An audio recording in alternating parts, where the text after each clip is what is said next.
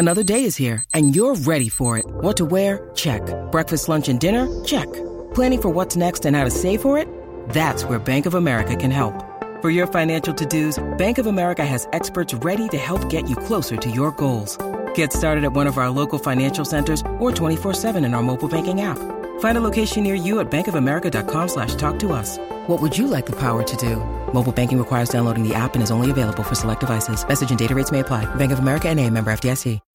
When you need mealtime inspiration, it's worth shopping Kroger, where you'll find over 30,000 mouthwatering choices that excite your inner foodie. And no matter what tasty choice you make, you'll enjoy our everyday low prices, plus extra ways to save, like digital coupons worth over $600 each week. You can also save up to $1 off per gallon at the pump with fuel points. More savings and more inspiring flavors make shopping Kroger worth it every time. Kroger, fresh for everyone. Fuel restrictions apply.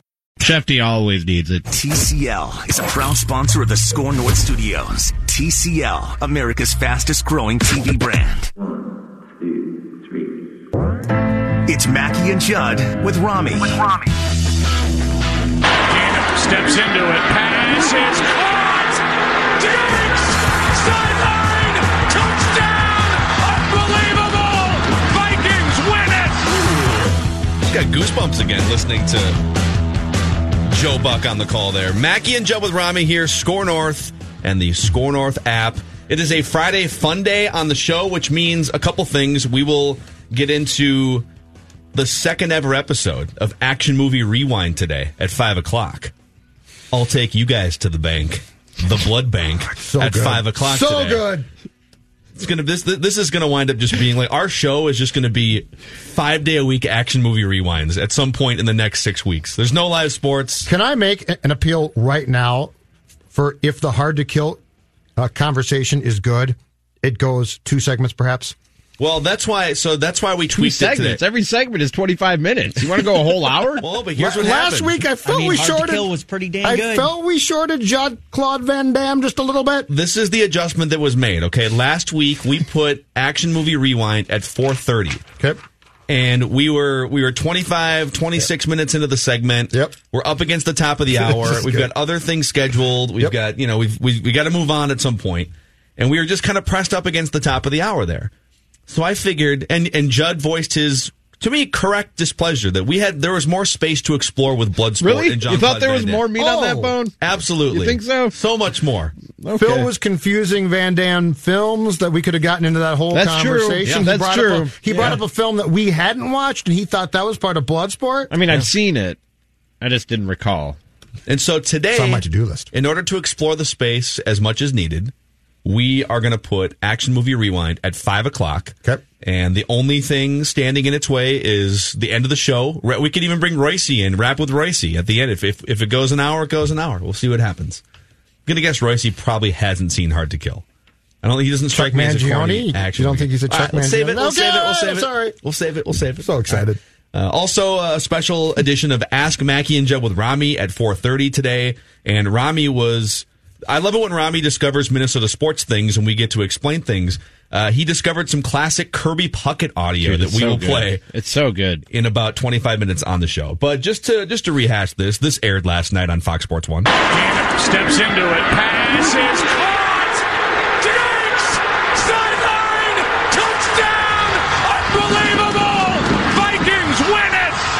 to throw this to Judd because this question was Judd's idea, and uh, this this game was being re-aired while we were doing the Mackey and Judd with Rami quarantine happy hour with Lindsay Whalen, which you can find on our podcast feed. But I made meatloaf.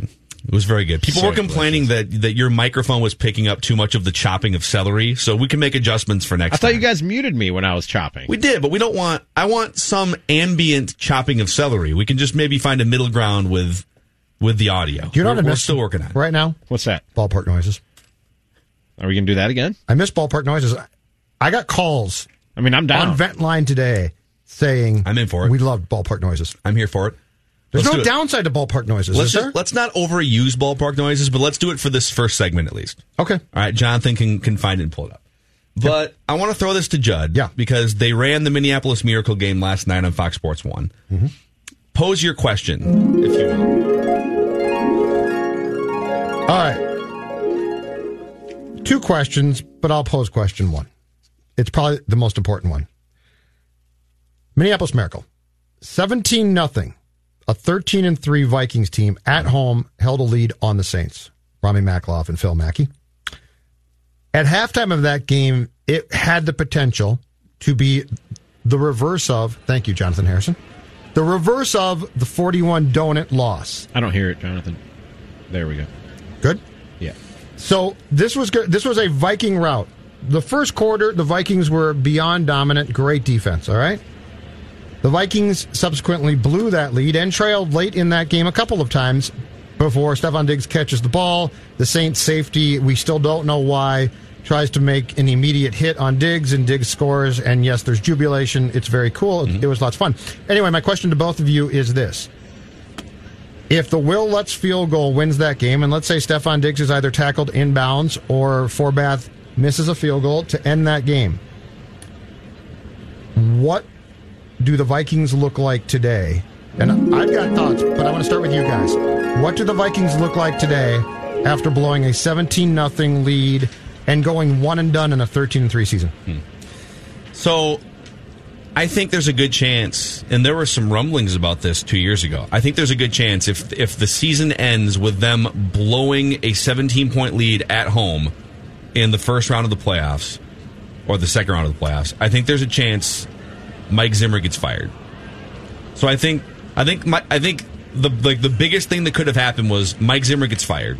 Although he did just coach the best defense in the NFL, so I, I wouldn't put it at like a 75% chance, but I think there's a chance. He gets fired after that game? Yeah. Really? I'm not, again, I'm saying non zero chance. I mean, that was what, his third year? Uh, fourth, fourth It was year? Okay. fourth year. Yep, Oh, yeah, his fourth right. year. And there was some. The There was like the year before. There was some tumultuous stuff, and you know it was a little bit shaky.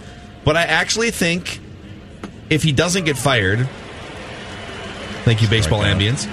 I actually think they still proceed with moving on from Case Keenum and signing Kirk Cousins. I don't think the outcome of that game changes anything for their quarterback situation, which is the most important thing that you know can be determined for a team. So if they blow that lead and Stefon Diggs doesn't score that miracle touchdown, I think Kirk Cousins is still signed to be the starting quarterback a month later. Yeah, I don't think that changes the quarterback situation at all. I don't think it change. I don't think it changes it one bit. How much do you think it changes things with Stefon Diggs?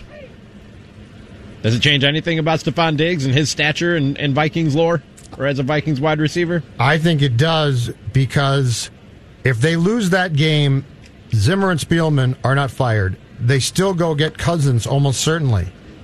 But I'm leaving everything else, gentlemen, the exact same, which means they go 8 7 and 1 and miss the playoffs in 2018. And both of them, or at least the head coach, are fired.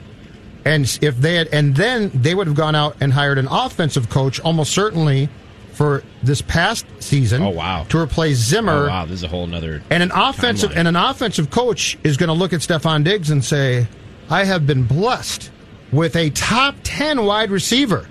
Stefon Diggs is getting the football from Kirk Cousins no matter what. So So, you- I think Zimmer gets fired after 2018 because you then whiff on the playoffs. So you think that getting to the NFC Championship game bought Zimmer enough leeway to have a mediocre season Judd's in right. 2018, right? Yeah. Yes. You're saying the difference between getting to the NFC Championship game and not actually saved Mike Zimmer's job after the following season. Absolutely.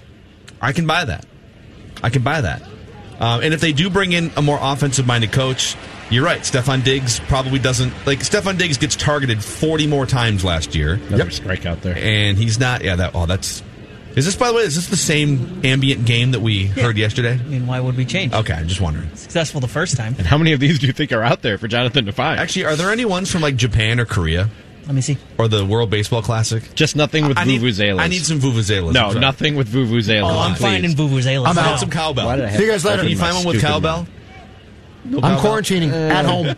Bye. Cowbell used sparingly. No. I got into a fight with the Oakland A's Twitter account about the cowbell in their stadium. You get into more fights with Twitter accounts than anyone I know. You really do. So, all right, so Just AL West teams, it seems. So if we take Judd's theory to the next level, okay, let me then pull up a list of coaches that were hired after the 2018 season. So co- coaches that were rookie coaches last year, okay? Because this would have, I'm just going to give you all of them. This was this would have been the list, right? If your theory is right mm-hmm. that the rope would have been shorter, Mike Zimmer would have lost his job after the 2018 season, mm-hmm. then these are the coaches that they would have been choosing from in theory. Bruce Arians got hired to be the Bucks coach last year. Hmm. Adam Gase I'm gonna write these down. with that wildly uncomfortable press conference where his eyes were darting in 60 different places. He was chasing the chasing the red dot, chasing the taco. Brian Flores became the Dolphins head coach. Yep. Matt LaFleur became the Packers head coach. Yep. Vic Fangio left whatever Italian restaurant he was working at to become the Denver Broncos coach. Bears guide from defense. So no. Okay. Z- Zac Taylor became the Bengals coach, Mike Sherman's son-in-law. Yep. one of the youngest coaches in the NFL. And then Cliff Kingsbury left the college ranks to become Arizona Cardinals coach. Sean McVay's friend. Which one of those coaches, Judd, play out your theory to the nth degree here. Which one of those coaches would be the Vikings head coach right now if Stefon Diggs doesn't score a touchdown to end the Minneapolis Miracle game? Is Spielman still GM or no? I think so. Okay. Spielman seems to be like Spielman. I'm not going to say he's. I'm not going to say he's. Uh, he's got the Terry Ryan treatment from five years ago, where he's just going to be the general manager as long as he wants. At least that's what the poll ad said at the time. You know what? He's got Gentlemen- good job security. You know what?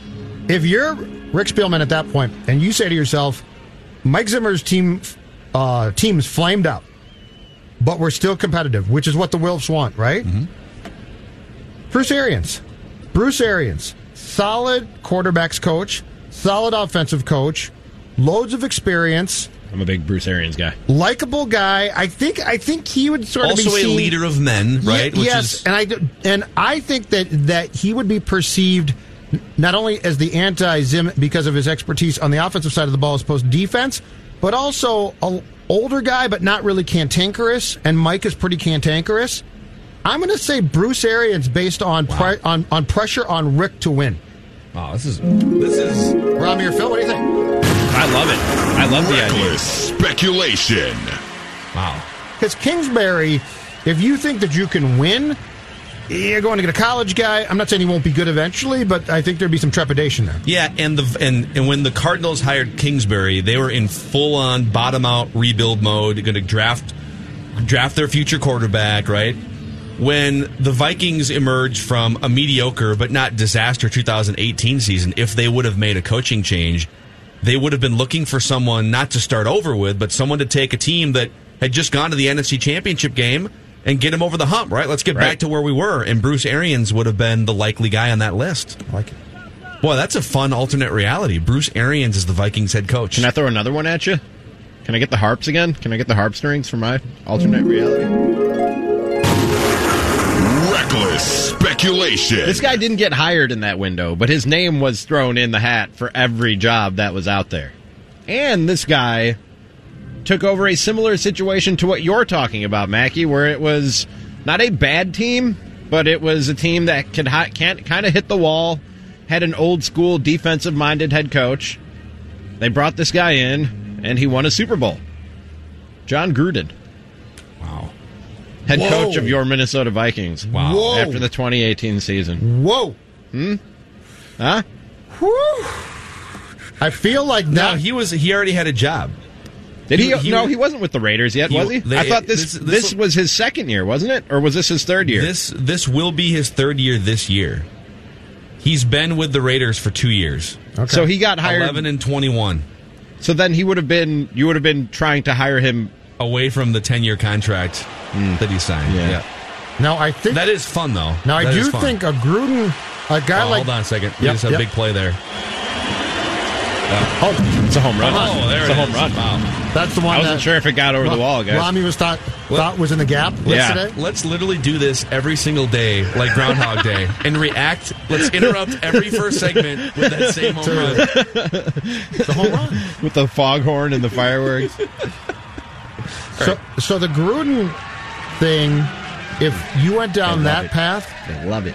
I think Spielman would have had to be fired too, because I think Yeah, Gruden Gruden's- yeah. got complete control. Yeah, he wants to buy So the if they both had got blown out, then that that type of hire is very plausible, because I bet the Wilfs would love a guy like Gruden. Reckless speculation. Speculation. That's fun. That's a, that's a fun alternate reality. It's a fun Who's your hire? If if you can't have Arians, I think your hire? exploring alternate realities might be a fun little exercise while we have no actual sports to talk about. Let's guys. add it to the segment list. It's great. Alternate realities. alternate realities. I think it's fantastic. We'll just, in fact, people should send us, hey, tweet at us, at Phil Mackey, at Jay Zulgad, at Rami is tweeting. Just pick out things that have happened in Minnesota sports the last 30 years. Or even just in national sports. and we'll pretend it didn't happen, and and, then we will tell all the you different what possibilities. would have happened. I love it. And then we'll float it to Mike Greenberg, and it'll become a segment on Get Up here pretty soon. you know, it's not a bad. i- 100%. It's not a bad idea. Like this is not. This is a pretty good idea. It's a really good idea. Alternate. We just stumbled realities out to for Minnesota here. sports? Yeah, We're getting really good. We're really getting nothing out of these Greenberg stealing the segments things, though. He's been running this. Well, no, no, we got a plug. Remember, he didn't know my name. I know we got Grammy? one plug out of it. But he goofed that one up. Ramy, yeah. Then Phil was mad And because he people are goofed it up. wondering why did he call you guys ESPN Minnesota or ESPN Twin Cities? Well, we are an ESPN radio affiliate, and that's why you hear Golic and Wingo in the mornings. Here's So- see, guys. I'm playing the long game. I figure we get in good with Greeny. We get the Greeny stamp of approval as soon as there's an opening on the ESPN national lineup. They just syndicate Mackey and Judd with Ron. just throw us in there, huh? Exactly. Or what if they bring us onto the Get Up panel? That would be great. You know, That'd be it's, uh, outstanding. it's Greenberg, it's Swagoo, They it's Jay for the Williams, wardrobe? and it's Rami just sitting on the end. They paying for our uh, wardrobe? If they're paying for our wardrobe, I'm fine with it. If they're not paying for the wardrobe, uh, wardrobe I'm not well, doing our it. Our wardrobes aren't very expensive. I wanna be you on the saying Stephen A. Smith. I'm saying that they would force us to dress up, and if so, I need them to pay for me I was dressing say up. how much, how expensive are these sweatshirts you're looking for, Jed? Have you have you seen some of the hoodies that are out there, man? oh, There's they're really expensive. Yeah, Say. they're expensive. I'm not paying for there. them. Fabric. Right, Rami, what? Who did you say? I want to be on with Stephen A. Smith. You guys can just Just n- crack your knuckles, crack your neck, and just crack our neck. and just have a have a, have a takeoff. You're the new Skip Bayless, Rami?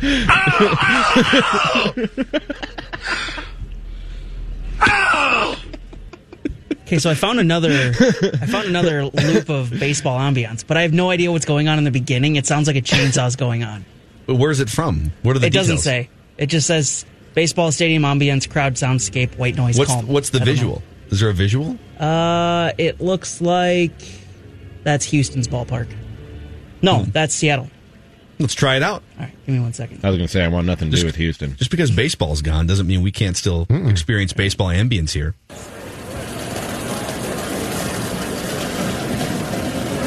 A rattle? Did I hear a rattle? rattle or something. Sounds like a shopping cart. Yeah. I have no idea. But then it's baseball ambiance. Or maybe they're playing the Astros, and it's just the Astros making noises to tip off their hitters. It's too close to the trash can.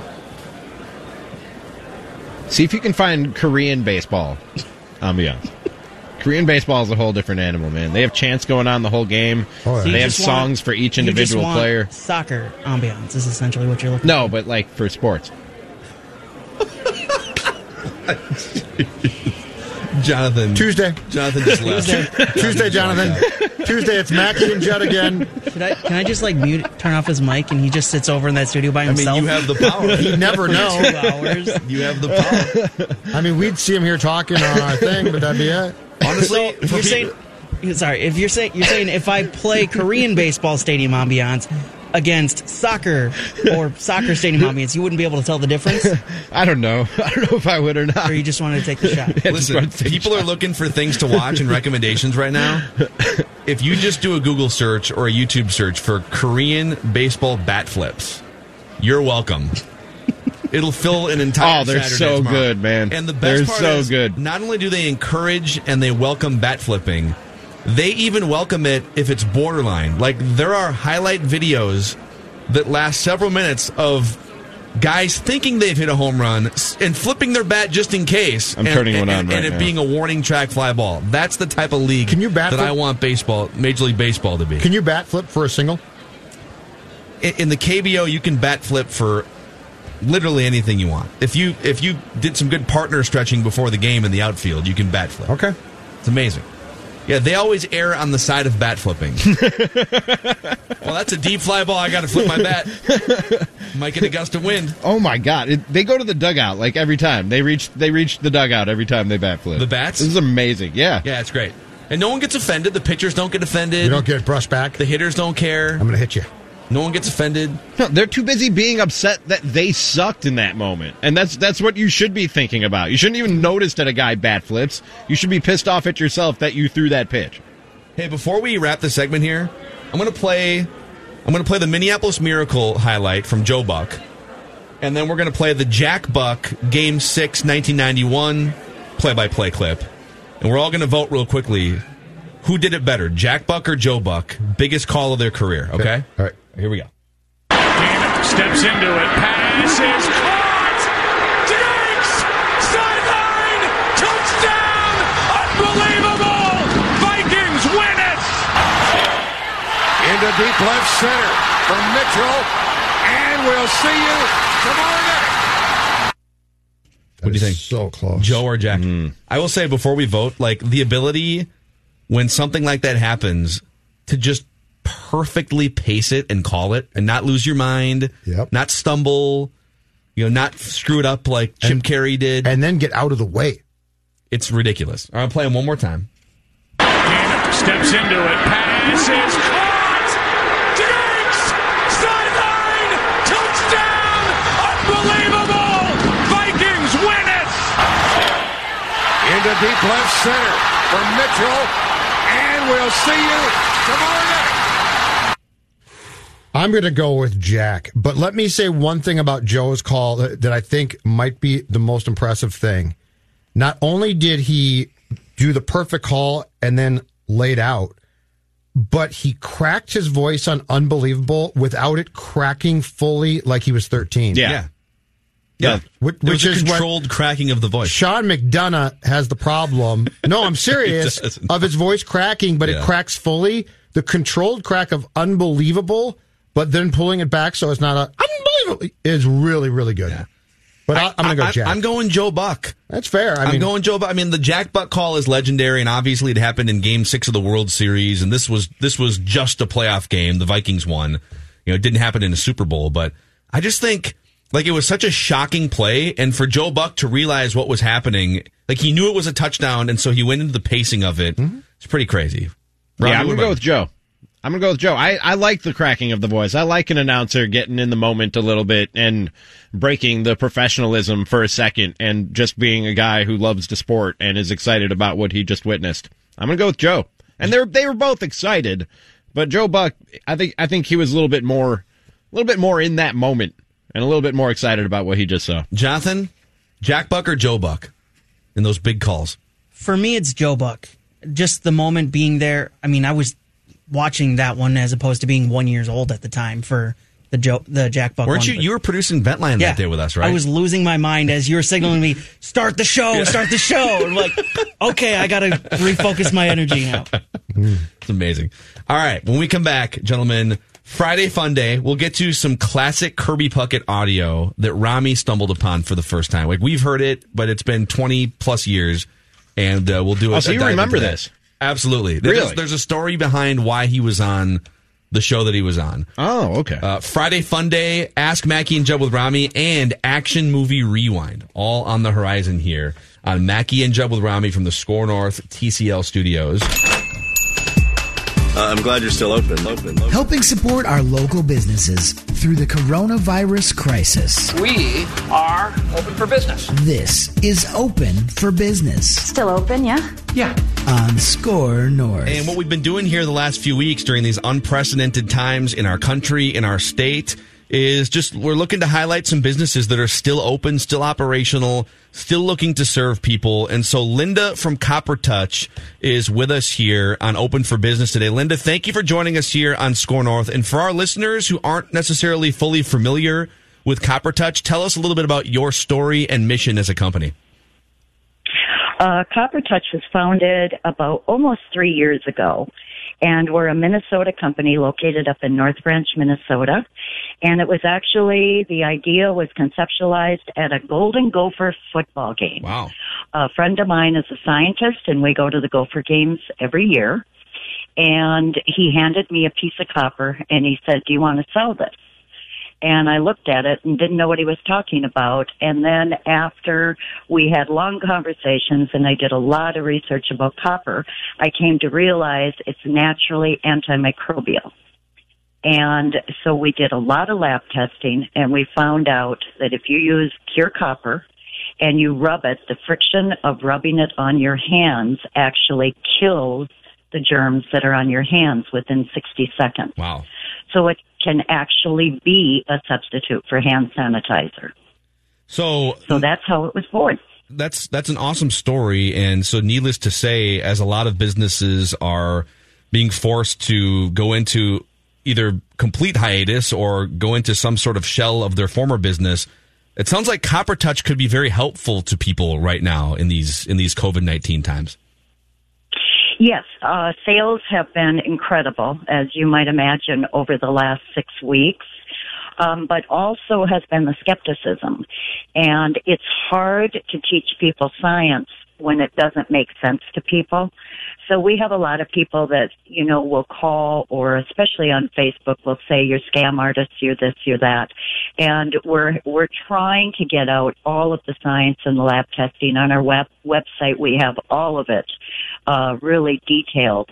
So we don't want to be, uh, complete nerds here about it, but uh, we also want people to know that we took this really seriously and we really believe in what we're doing and we have science behind it and we're trying to introduce copper as something that I think is a wave of the future. You're going to see it in hospitals all over. Um, I think you're going to see it in businesses all over. I think you're going to see it in homes. Things like doorknobs, uh, light switches, all that kind of thing. I think you're going to see copper. And one thing I do want to mention because it's all over the news right now. The coronavirus will sit on copper for four hours. And so that's what we get most of the calls about. And it doesn't die for four hours on pure copper. However, the friction of rubbing it will kill it in 60 seconds. And so that's the part that's important that people are missing. So how if, if, if, people are hearing this and people are, are and their interest is is peaked for obvious reasons, what are the best ways for people to find out more about Copper Touch and maybe for people to even place an order with you right now? Um, our website is coppertouch.com. And we have all of the science, the hard science is on there. You can order it. Uh, it's shipped right here from North Branch, Minnesota. And we also have two Amazon stores and you can reach it at Amazon as well. However, the shipping is a little bit slow with Amazon right now. So we recommend using the website. The price is the same everywhere. Shipping is always free. Linda, are the Gophers going to win the Big Ten West next year? Well, I had the Gophers in the Rose Bowl last year, oh. and uh, if it wasn't for that doggone Wisconsin, that doggone Iowa, they, I'll tell you, it is just it just never ends for me. But this year, uh we're going to skip the Rose Bowl and go right to the national championship. wow, you heard it right here, Linda from Copper Touch. Uh, Gophers, we're going to hold you to that, by the way, because we have a segment where we keep track of people's predictions. So that's now on the record right there. But go to, I am with you on that. coppertouch.com if you want to find out more. Any final words to the audience? Any final words to uh, to people about your business? Just my final words are for everybody to take this seriously. Stay safe, stay healthy, keep up with the social distancing. I know we have to give up a month or two of our lives. For me, the hardest part is giving up the sports. I mean, I I watch everything. I'm a total junkie, so I watch car racing, I watch NHRA, I watch the Twins, I watch college sports, and there's no sports, but I listen to KSTP AM radio. Thank you for doing that, by the way. We appreciate you. Thank you. All right, take care. Linda. Bye bye. All right, that's uh, Linda from Copper Touch. And by the way, you can also listen to us on the Score North app, which is free to download for Apple and Google Play in the Google Play Store. When we come back here, Mackey and Judd with Rami, Friday Fun Day commences with a little Ask Mackey and Judd with Rami, some classic Kirby Puckett audio, and at 5 o'clock, Action Movie Rewind.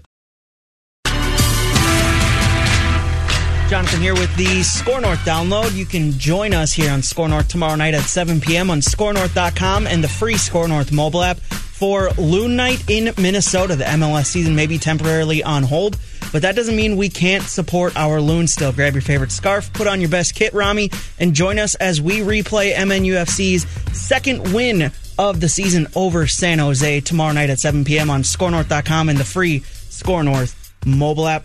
Boys, I know we've talked a little bit in the past about the Kevin Garnett jersey retirement situation, how weird it is with the Timberwolves. It may get a little weirder as this, according to Shams on Twitter, Kobe Bryant, Tim Duncan, and Kevin Garnett will be inducted into the Basketball Hall of Fame class of 2020, and Kevin Garnett's jersey is still not retired. This could get a little bit more weird if that happens. That's been your Score North download. Now back to Mackey and Joe with Rami. All right, thank you, Jonathan. It's Mackey and Joe with Rami here. We're just we're just in here coming up with new ideas for this alternate reality segment that absolutely will start on Monday now on Mackey and Joe with Rami. Some inappropriate ones as well. Yeah, who who tweeted in Wasn't this? inappropriate. It was just a question, a personal question. Can't say that and not bring it to air. All right, go ahead, Judd.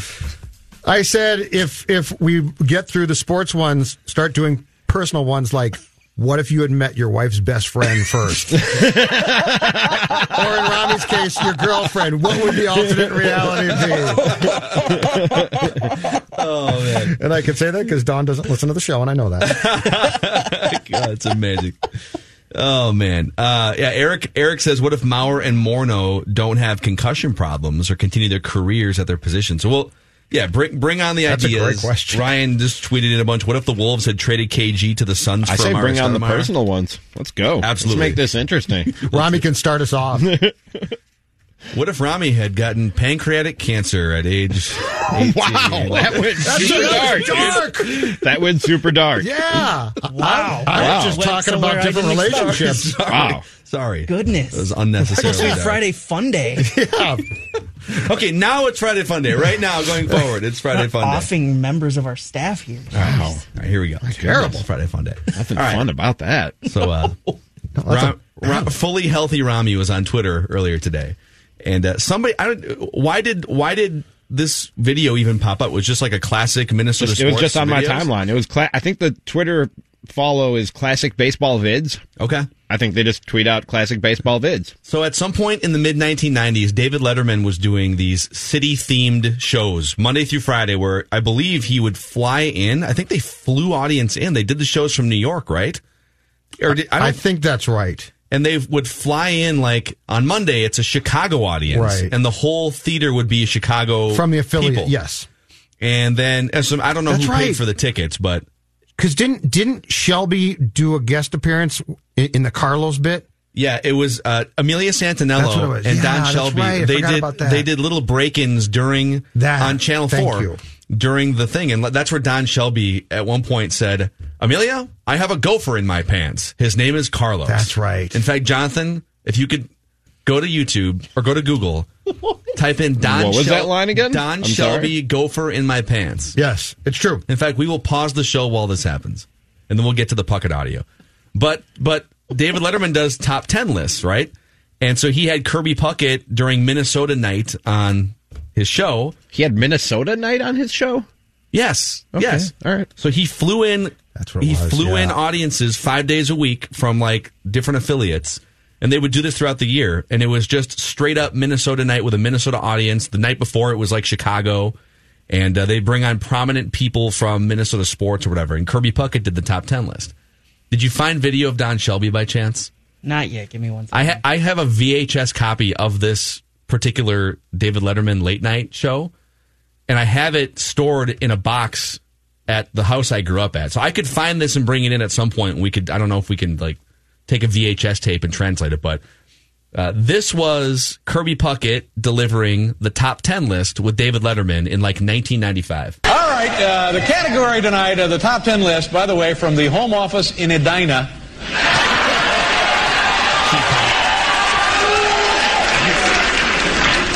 Category tonight, top 10 ways to mispronounce the name Kirby Puckett. Top 10 ways now to mispronounce the name Kirby Puckett. Here we go. Number 10. Kobe Pickett. Number 9. Creepy Pockets. Number 8. Bernie Crumpet. Uh huh, sure. Number 7. Turkey Bucket. Uh-huh. Number six, Buddy Hackett. you,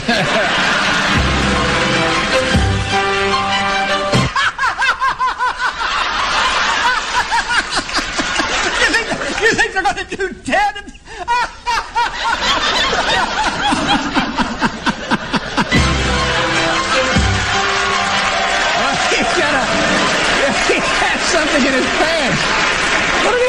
pants? Someone with a name. Yeah, Carlos. I forget what it was, though. All right. Uh, now back to uh, top 10 ways to mispronounce Kirby Puckett. Number five. The Puckett formerly known as Kirby. Yeah.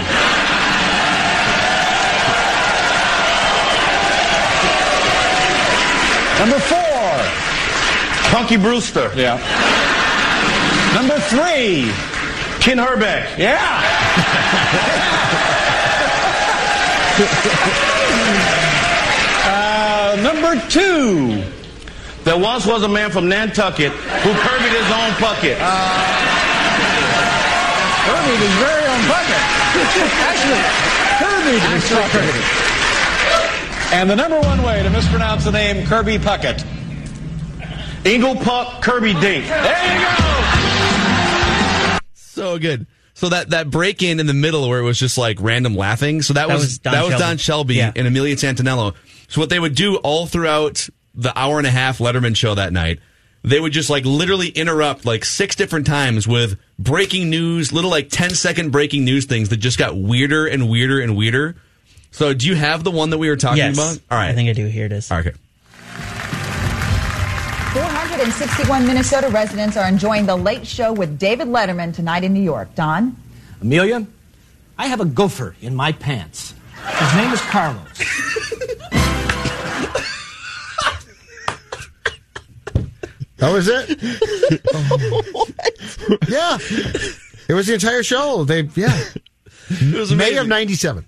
Okay, I found it. 1997. It was May of 1997. I didn't get it when I was. That was the one part of the bit I didn't get. I even told Declan we played it back earlier today on Score North Live weekdays noon to two. By the way, it's me and a rotating cast of Score North personalities. Listen to it anytime you want on the totally free Score North app. And I told him I don't get this joke in the middle, dude, and I don't think it plays on radio. Clip that out. Was the exact? That was exactly what I told Declan before we played it back on uh, on the midday show today. Yeah, and I think like if you watched it, if you were watching it and you remember it, then it you know to that percentage of the audience, it definitely makes sense because you remember. Oh, they did these weird live cut-ins, but it all stemmed from the gopher in my pants uh, Okay. cut-in. So Got pretty it. funny, pretty funny. Um, all right, Friday Fun Day. Ask Mackey and Judd with Rami, and I like this question. This came in a few days ago from our friend Eric R on Twitter, and he says, listening to Score North live from last week amidst the argument that you guys had about TV themes, Rami asked Judd what got him into radio. I'd be interested in hearing a show or even a rewind episode of your individual journeys into radio. Oh, we got some time here in this Friday Fun Day segment. Rami, let's start with you. What is what is the story you tell like when people ask, "Well, how'd you get into radio?" What are like your stories about how you got into radio? Well, I didn't know sports talk radio was a thing until I was like 14. And then the score in Chicago started. And it started on a really, really weak signal. I think they were 820 when they first started.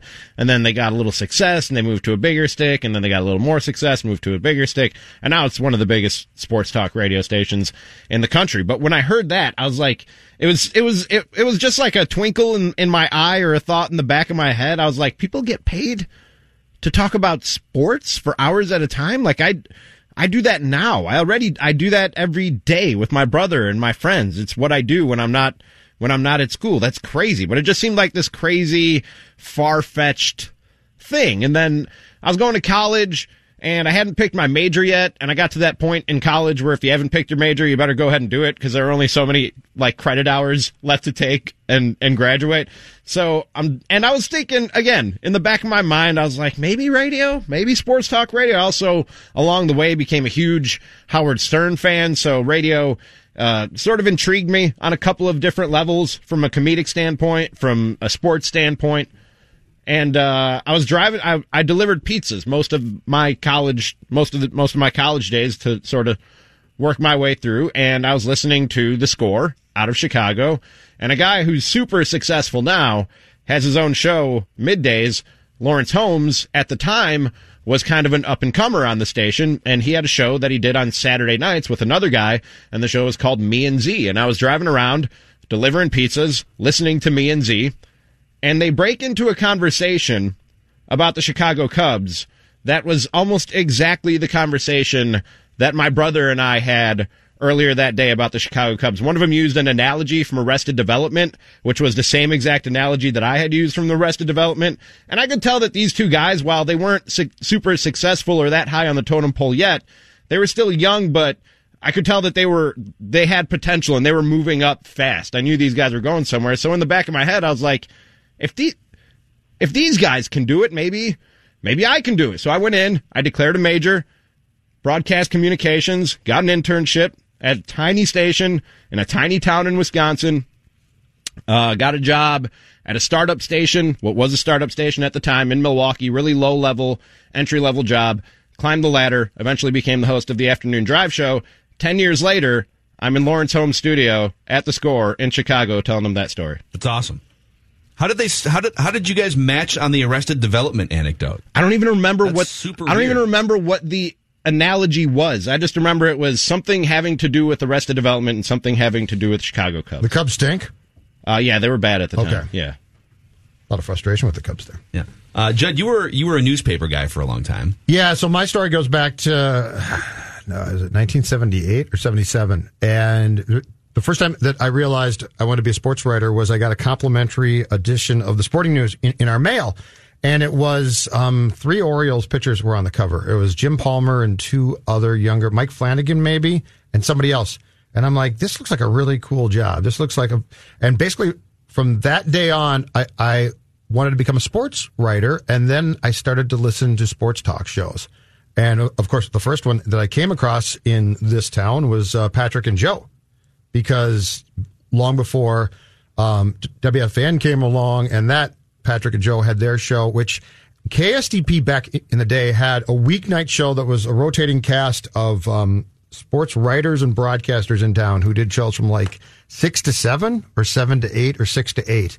And then Pat and Joe started with uh, Monday Night Sports Talk originally and Saturday Sports Talk. And like it always seemed to me that the writing business and the radio sports talk business dovetailed.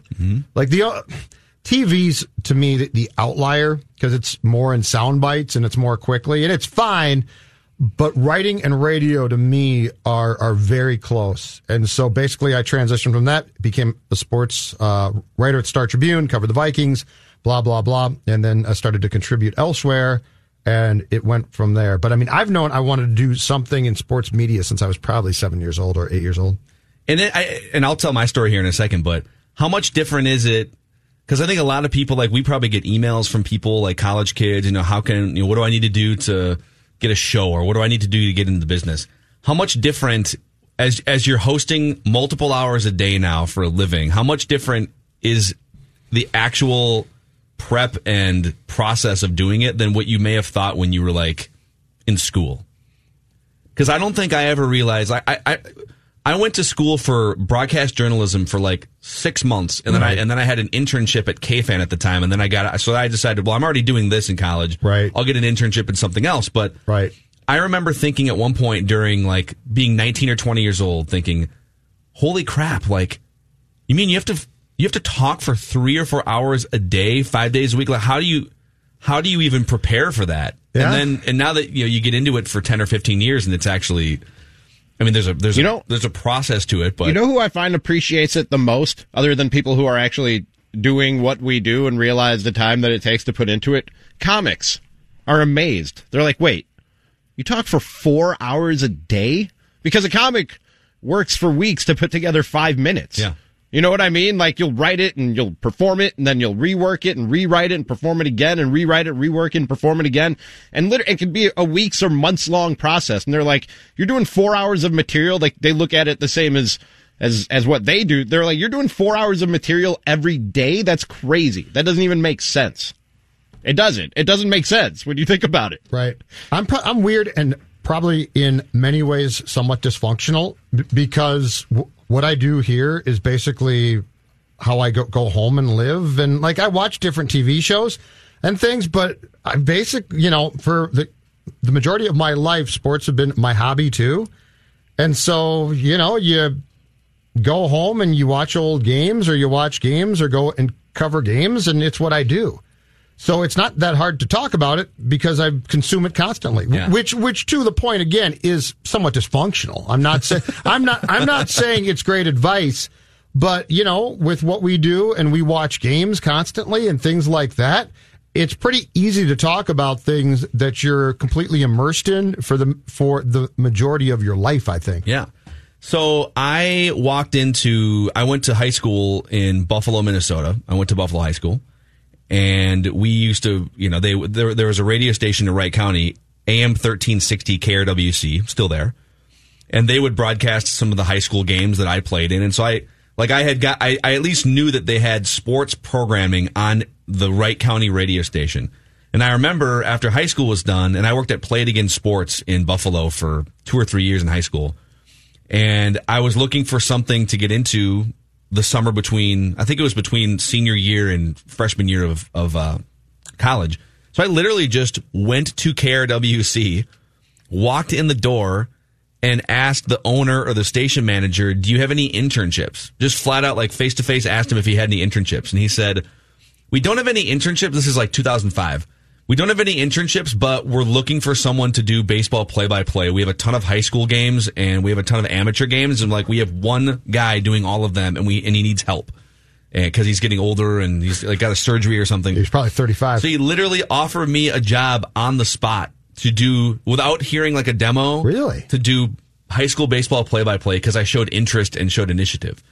And so the third ever game, and I was I was told that I would be going along with the old Lynn Shepley was the guy's name. He had the old broadcaster voice. Welcome to welcome to St. Michael, Minnesota, where the Buffalo Bulldogs are going to take on the you know. Sure. And uh, so we did two games together, and then the third game he had to call in sick or something like something happened where he couldn't show up. So I was told you're doing the game by yourself tonight. I had only been on a microphone twice in my life. You're going to do the game alone tonight and uh, station manager is going to meet you with the bus full of old radio equipment, like the Marty, the antenna that you have to put up. You had to like, you had to put this yeah. I had the same job in the air. I had the same job, and you had to point it to the station and like drive the wheel over it, set Crazy. it all up yourself.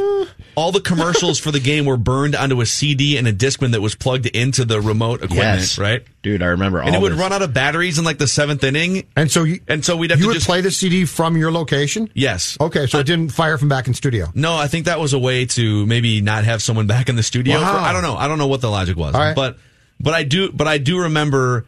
I we set this equipment up, and then the station manager said, "Hey, because the game's going to be like three hours." I'll just drive your car back to the station because I got to get some work done, and then you can just pack up and drive the bus back to the station. Well, I had never done any of this, nor had I ever driven a bus in my life. Right. So the game gets done. You know, I you didn't it mention that. You were like, I, uh, I've what are you never driven Like a it's my first. Okay, I'm saying yes to everything. sure. Like, that's yeah. kind of been my whole career. That's good Just advice. say That's yes good advice for people who are new in the business. Just say yes to literally Yeah. everything, and Well, even to not, a fault. Not everything. Close to everything, though. Right. And uh, the game gets done.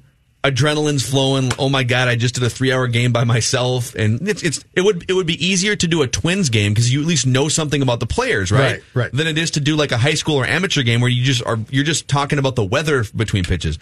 And so I pack the stuff up. I put it all in the bus. I get in the bus. I drive it to four field complex. And I've told this story on the show before, but I, I, I didn't, I'd never driven anything which, in which you had to worry about how tall it was. Sure. And so I accidentally lodged the bus under the overhang of the concession stand and caused probably $2,000 worth of damage to the concession stand in St. Michael. My third day on the job. And I'm like That's in amazing. tears basically. That's and I call the station manager thinking he's just going to fire me on the spot. He didn't even take it out of my paycheck. He just said, it's probably my fault for making you drive the bus back. So, Well, good for him for whatever it was. realizing that. So, anyways, I thought, So wait, you, you I tried thought it was done to go after three. below the concession stand, or how, how did it get lodged?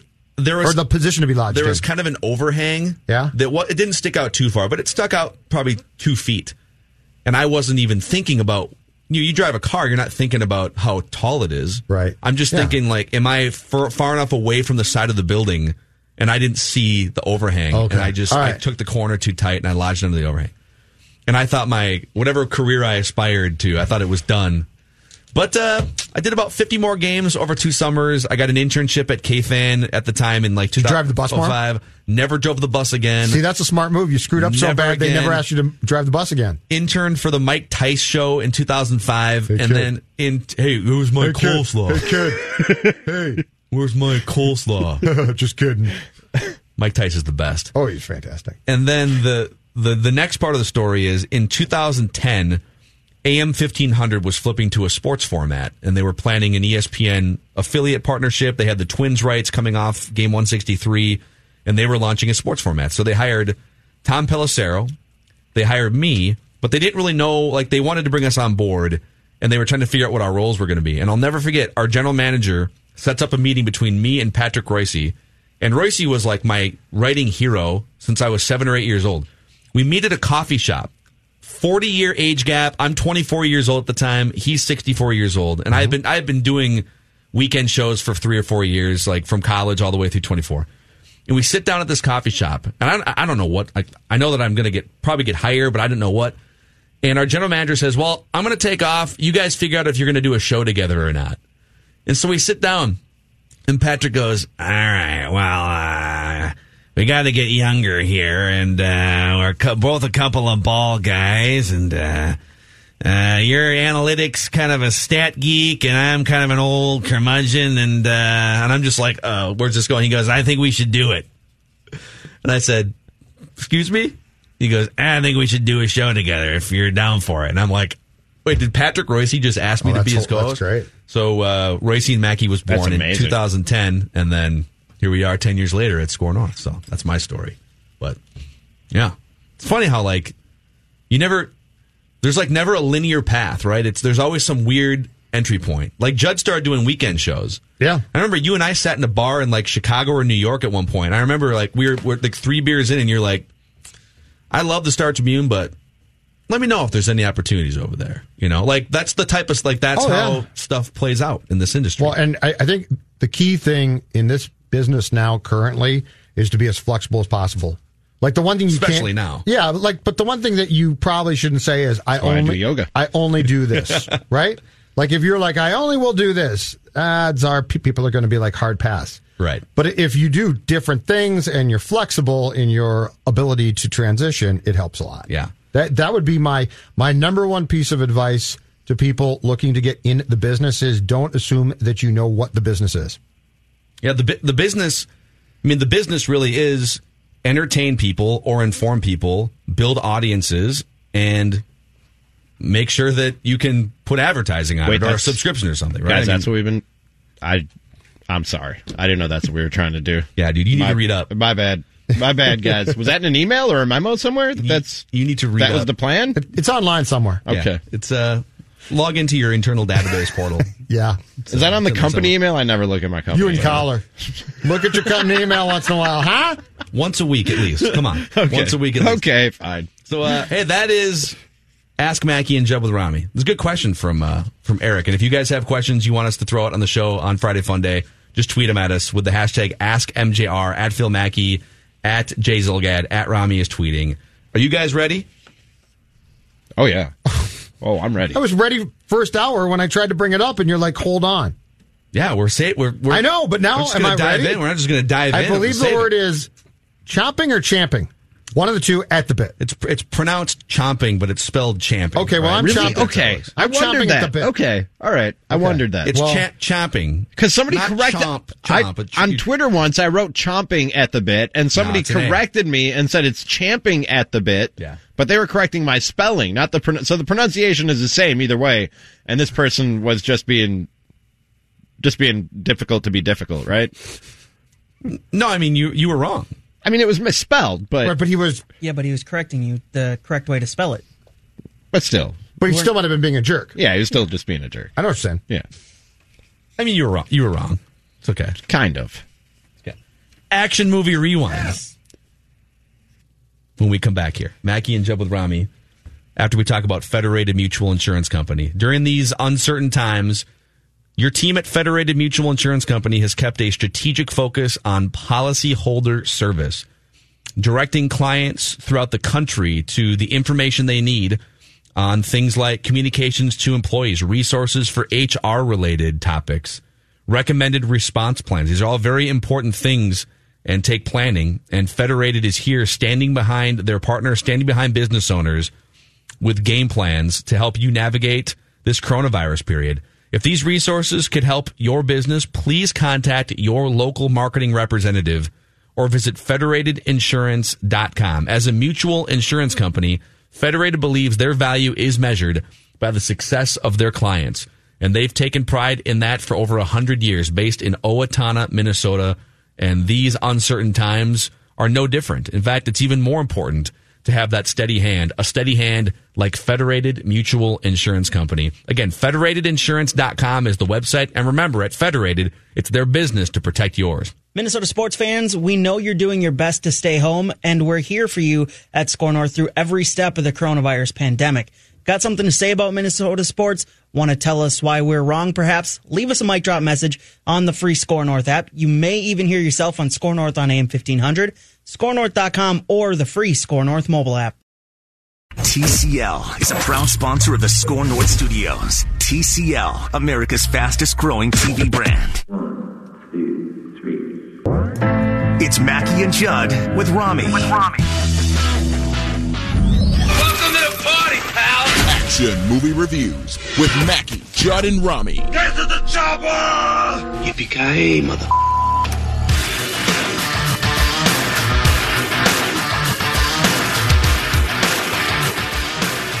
I'm going to take you to the bank, Senator Trent. To the blood bank. Oh, yes. So exciting. That little dun dun dun dun dun. Oh, yeah. Isn't that the Terminator thing? I was watching that and I was like, that's Terminator. Oh, Jonathan, can you can you find that? And I bet just Google Terminator music or Terminator sound effect. I bet you that's the first thing that comes up. They stole that straight from the Terminator. We play this again. I'm going to take you to the bank, Senator Trent. To the blood bank. Oh, so. By the way, he said that to a totally blank television He did, screen. he did. It wasn't even turned on. No. That's probably the best part about it. he turns and looks at a TV that's off and delivers that money line It's, right there. it's because the rage was so high with Seagal that he was going to kill somebody. Well, he was hallucinating at the time. He was hallucinating all these terrible memories and remembering hearing the senator say, "Take that to the bank." So Rami's sort of right. Here's the beginning of the main theme for Terminator. That's about it. No, I I swear, I swear that same exact. I'll look for it. I'm gonna find it. I'm going to take you to the bank, Senator Trent. To the blood bank. The movie is Oh, Hard to Kill. Oh, it's a classic. Hard to Kill with Steven Seagal was this week's action movie rewind, and this is now a staple on Fridays on our show. We don't have live sports to watch, so we're just going to watch action movies from the 80s, the 90s, 2000s, and we're taking your recommendations at Phil Mackey, at Jay Zulgad, at Rami is tweeting. Hard to Kill with Steven Seagal, 1990. And here's the summary, boys. Steven Seagal stars as LA detective Mason Storm, who is left comatose for seven years after being shot by underlings of a corrupt politician, Senator Trent. They killed his wife as well in cold blood. But his son got away. At first, Mason Storm was pronounced dead after the home intrusion. He was pronounced dead at the hospital. Yep. But then doctors realized he's still alive, but just in a coma. Because this guy can't be killed. He's very hard to kill. Exactly. And his main cop friend, O'Malley, O'Malley. makes the prudent decision to keep Mason Storm hidden from public view for seven years during this coma mm-hmm. under the name John Doe. During this time, corrupt politician Senator Trent rises up to become a state senator. And when Storm finally reawakens, he's desperate for revenge. That's for my wife. You would die. I missed. I never miss.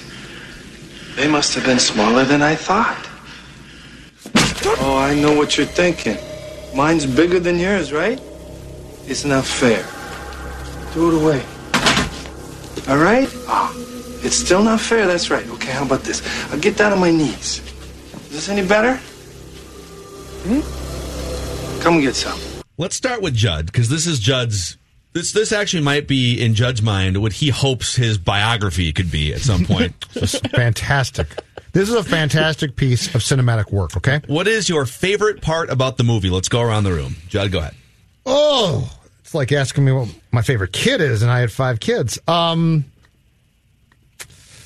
my favorite single part, I think, might be the scene that I think you just played, which is is that the liquor store robbery scene No, that's that's also my favorite part of the movie. By the way, when he gets so before before he is shot and put in a coma for seven years, when he breaks up the liquor store robbery, he just wants a bottle of champagne gets, for him and the gal. Gets kudos, gets kudos from his fellow cops, gets in his car to go home, Mason does, and turns on Chuck Mangione and is driving home.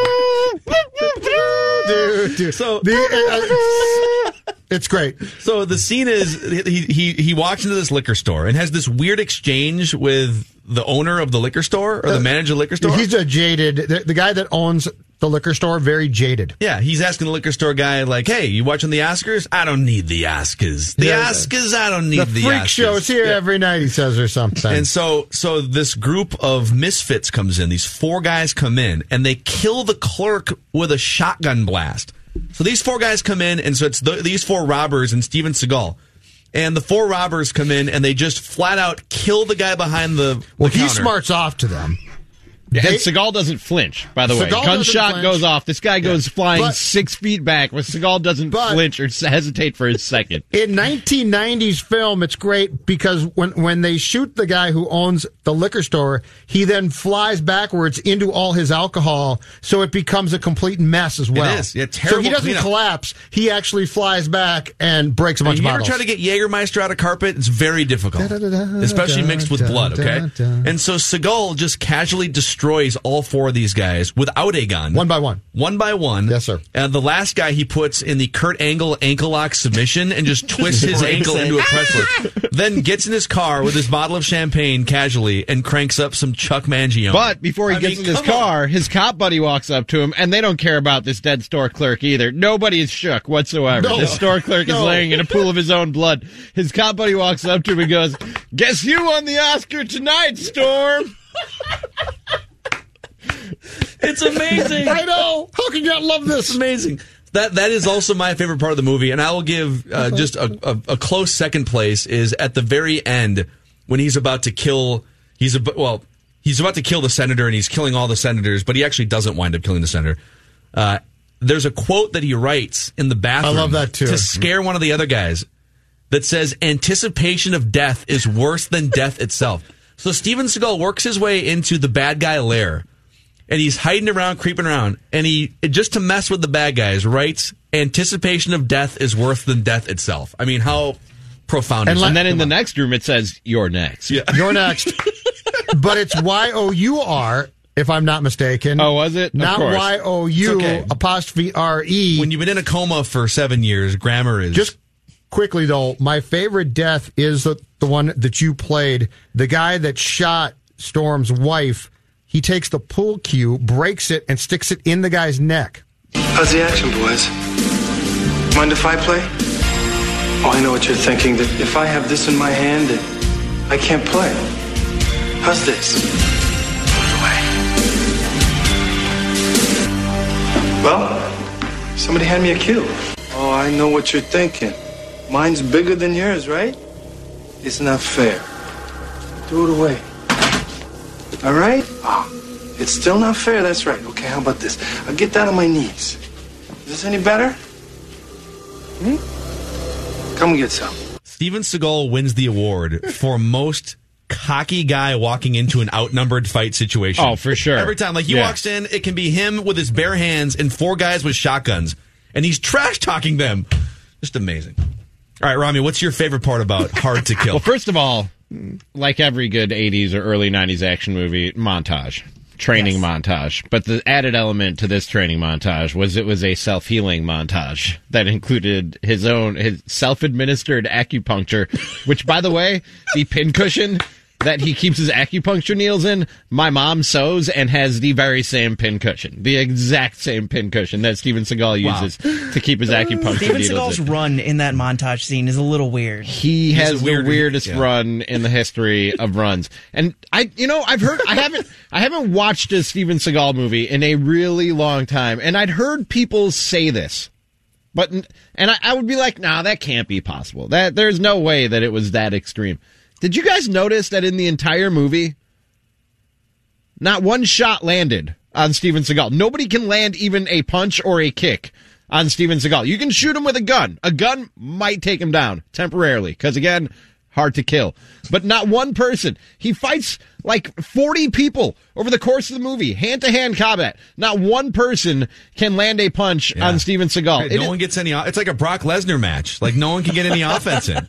It's amazing. It's ama- It's it's a it's the whole thing. The entire movie and every Steven Seagal movie is an exercise in stroking Steven Seagal's ego. But that's you- absolutely true. Yeah. Do you remember the? Do you remember the scene in the hospital when he's in the coma? Yep. And the nurse is hoping that that he wakes up. Kelly LeBrock, yeah. And she lifts the sheet. Oh, storm. Wait, just to just to reiterate, just to reiterate, because you've you've now stumbled upon my least favorite part of the movie. Sorry. Just to I'm- reiterate, I know, I'm jumping around no, no, here. No, no, this is I have a lot to say. He's in a coma. In a coma. Yeah. Okay, go ahead. He's in a coma for seven years, and she lifts the sheet. Storm. Looks at his manhood and says, "You have so much to live for." That's a great scene. Please wake up. And if I'm not mistaken, shortly after that film came out, they got married in real life. Whoa, my and, God. And were, were married for quite some time. Okay, do you think the script the script gets written and and, And then they're Seagal through- gets his hands on They're it. go, they're Yeah. going through a table read, right? They're going through a table Oh, read. Seagal and don't it do gets to table that reads. it gets to that part, and Steven Seagal says, uh, "This scene needs a little something extra." Hey, what if she uh, looks at my junk? Well, I've been in the You coma guys- for seven years. I firm I firmly believe that in Seagal films the rule is you can't touch Seagal, but that's not part of the act. That's the real rule, is my guess. So that there is. I bet Steven Seagal says nobody touches me. Man, The fighting does seem a little disoriented at times, where it's just like it's not the smoothest of combat, and there'll be a punch thrown at Steven Seagal, and all of a sudden, like he'll just grab it, and it's not smooth at all. So I I wouldn't doubt Well, that. there for him. was even a scene when they were driving around in that Jeep and Yes. they had the windshield in front. And they're literally driving toward three guys with guns who are just like rifling off shot or shot or shot.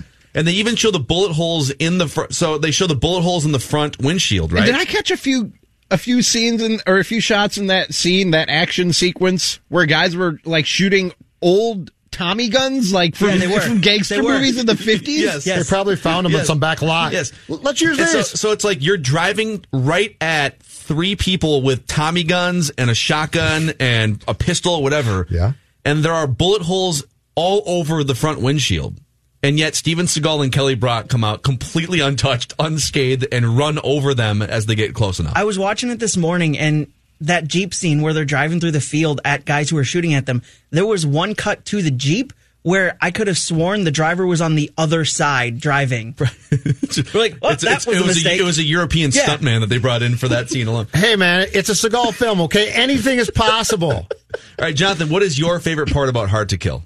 Uh, one of my favorite parts is easily the uh, the escape from the hospital when the doctor is pushing out the bed that he's laying on and just hitting literally everything she could find. And you know what? The first when they come out of the elevator and she runs right into a wall. Yeah. I don't think that was at all scripted or planned. Seagal looks like he's jarred and like it hurt a little bit, and you see him like readjust and get his legs up off like that. Were, they were hanging off the gurney, and he readjusts and puts his feet up on the and they gurney. just go with it the rest of the chase scene out till she gets him in his car in her car. So I took elaborate frame by frame notes of this exact scene. Okay, so what happens is he he finally What are wakes. doing? What are, what are any of us doing with our He's got the cane, right? Yes. No, Like he has a broomstick. Or a broomstick. A yeah, broomstick. pushing himself. that yeah. part's hilarious. So- He's just and- pushing himself away and the we'll broomstick. get we'll get to the the bad guy doctor guy because there's something to be there's a there's a rabbit hole there too. Okay, so Steven Seagal snaps out of this seven year coma. Yep. and he realizes within like a few minutes Yep. of being in a seven year haze and coma, he realizes we're all in danger still, right? So he's with. Well, when he wakes up, though, his eyes, it's so great because they're playing the music, and all of a sudden he like he looks like my dog when she wakes up. Sort of this disoriented. Oh, now I'm. But would you remember, like, after being in a coma for seven years, within a like within like sixty seconds of of awakening, like, oh. would you would you realize? Oh, that's right. Like I'm being I'm being chased by horrible people and corrupt senators and things like that. Would I? Probably not. Would Mason Storm? Yeah. Clearly. Thank What's you. the first Exactly thing you guys are asking if you break out of a seven year coma? I need food. Like so, somebody So give me some food for God's sake. But he but he whispers he whispers to Kelly Brock. He says, "If you don't get me out of this hospital within an hour, we'll both be dead." And she doesn't take him seriously. And fake Dr. Goon guy comes in. Yes, he's great. murders multiple people in cold blood, which we'll get to, okay? Yep. So so as Jonathan explains, Kelly Brock rolls this hospital bed out the front door, down the like the The ramp. the handicap It starts ramp, or whatever, going too fast, yeah. And then she just like she she grabs him by the shirt basically and just like throws him into her convertible. Which is, know? by the way, a really nice car. It was. It was very nice. But I take issue with the the cr- the crony guy who pretends to be a doctor, right? Yeah. Rolls in, kills multiple people in cold blood with with several eyewitnesses who saw him. Like, Yeah. there was even question as he walked into the building, like, is this guy a real doctor or not? Multiple people saw this guy's face, okay? And he kills multiple people, but then Steven Seagal gets away. The next day, or sometime in the next couple days, this guy shows up to a very public political rally with Senator Guy, right? You'd think if you just killed multiple people in cold blood, You might be on the you should probably run. like stay on the down low for it. I don't know. It didn't make sense to me. No. That I- didn't make sense to you. That part of the Hold on movie, that one part of the movie didn't make I sense will to you. not Is that what you're telling me? disparage. I will not be on a show where we're disparaging this great film. While we're talking about things that didn't make sense about his coma, how come only his goatee grew? Not the rest of his beard. Well, clear- his hair wasn't any longer. Clearly below the, the Just sheets the goatee. something grew because that's why Kelly LeBrock peeled the sheets back and said, "Storm, you have so much to live for." I mean, is it possible that Kelly LeBrock was was shaving his face and manscaping him during the seven year coma? You never But know. she just decided to leave the, the Fu Manchu Hold on a goatee? What? Why? Can we please? But why would he not have facial hair on his cheeks? I don't know, man. Can we please discuss the, the supporting role played by O'Malley and how great that character is? And the several great lines, including the, the one right before he, he gets shot by the bad cops when he says, You guys don't deserve your bleeping badges. Yes. And he's shot like three times, and then they shoot him again. O'Malley and he, laid it all on the line. and in this O'Malley movie. won't die. He By won't way, die. Speaking of O'Malley, when he first Run, finds Sonny, run! when he first finds Mason Storm, and then he leaves, and Sonny's like, "You have to find my son and get him somewhere safe." Blah, blah, blah. And then, and then the and then the woman shows back up at the house where they're the safe house that they're staring at. Yeah, nice That safe is house. the weirdest. That is the weirdest exchange in the history of film. Do you guys remember that exchange between him and between him and the woman? Do you guys remember that? So she walks in and she goes, "I forgot. So, somebody had just been killed. I forgot who it was." She goes, "She's I think it was all she's nurse. she's devastated and she's like so and so is dead and he's like it's okay o'malley was here and she goes what how did he find you he goes she, he goes he followed you my son is alive. Then he just lays a kiss on her, and they cut to the next scene. That's the, that's all the dialogue for the entire scene, and she's totally fine about her friend who just got murdered. She doesn't think about it for one damn second. Next scene, they're packing. They're packing to leave, and she goes, "This isn't going to be my best packing job," and she's like all perky and happy all of a sudden. Do you know what the most important thing is? The cassette tape was safe. That's true. Because we had to keep the cassette tape Yeah, safe. but here's the thing. So, How about when he just ripped out a chunk of the wall to get the cassette recorder? and then blamed it on the bad contractor. I think your and remembered it was doing a and lousy remembered job. it was there. That's the other great thing. So so he gives the the audio tape because like the main premise is he has filmed and the reason why he's in a coma to begin with he has filmed corrupt senator Right. like making some bad deals You could take that to the bank. Yep. the blood bank yes and uh and so this tape is still floating around seven years later they wind up giving it to his kid who has it in a very like an unzipped and loose wearing windbreaker. And he's doing like sprints up and down the street. That tape would have 100% fallen out of that windbreaker i'll have you know. Unless he had like a zip pocket The on it kid could something. run too, though. he could. So He here- here's what i want from you guys now okay? There's a lot of meat on the steven seagal bone here, and that's the wrong way to phrase that. Mm. Absolutely weird. Did you capture that, Jonathan? Completely Yes. If I don't hear that Monday at four o'clock, I'll be very that's how we're disappointed. Monday. Thank you. Really unfortunate that I just said that the way that I said it. Yes, Phil. What are your Sure. favorite Steven Seagal observations from Hard to Kill? Because I'll, I'll start you guys with this one. all right? Did you guys notice that he walks with his arms folded? What? Yeah. No. He walks Like in front of him? Like there's a, there's two or three scenes, Yeah, especially yeah. where he's out hanging out with O'Malley for the first time. He's got the super t- like uncomfortably tight jeans where you can see every like every outline completely unnecessarily. And he's and he's walking up and down talking with his friend O'Malley with his arms fully crossed. Have you guys ever walked with your arms crossed? No. No, Why would I weird. do that? Steven Seagal It's does. super weird. Well, he is a really, really weird guy, so I'm not surprised. but I never thought about it. But you're right. Now, now that I do. All right, what are some other Steven Seagal observations from you guys? I pretty much already gave you mine. That the entire thing is an exercise in stroking Steven Seagal's ego. From nobody being able to land a punch to the nurse looking at his junk when he's been in a coma for seven years and saying, "You have so much to live for." Like the whole thing, the whole movie is just stroking Seagal's ego. It's ridiculous. What about the fact that he loves to narrate everything as it's happening? You guys notice that? so he's like crouched down and he's trying to film the corrupt politician on the docks and it's dark, right? And he's just like narrating the whole thing, right? Like, come That's on. right. I need you to Get say out of the- it. Yeah, get in the come light. on. Yeah, come on. The whole movie is Steven Seagal basically narrating it. Yeah, because he's the it. star, man. He's the star of the film. It's his film. Uh, all right, all right. Is it just me or is he whisper talking the entire movie? Oh, he does. Yeah, yeah. Do you guys remember his reality show where he thought he was a cop? Yes, Mm-hmm. Oh, goodness. Mm-hmm. that definitely happened. He played. So he basically played that role ten times Yeah, to differing. never got punched once in ten movies. Apparently, he got No. shot a few times, but. No. All right, so we've gotten to the rating portion here. All right, I believe last week we decided that we were gonna we were gonna rate on a one to ten Seagal scale. Oh wait, wait, wait. One Well, One we more said thing. it would either be one more thing. Seagal's or Van Damme's. Yeah, It's Seagal. It's Seagal's. Is Steven Seagal, does Steven Seagal, in his array of action films, find more ways to break people's appendages than any actor in history? like the way he broke that. Like he doesn't want to shoot you, but he wants to break No, he your loves- leg. he loves your bending ankle. things in directions they don't bend. But So I he- think he sure. might. I He- think he might be the most prolific breaker of bones of any actor ever.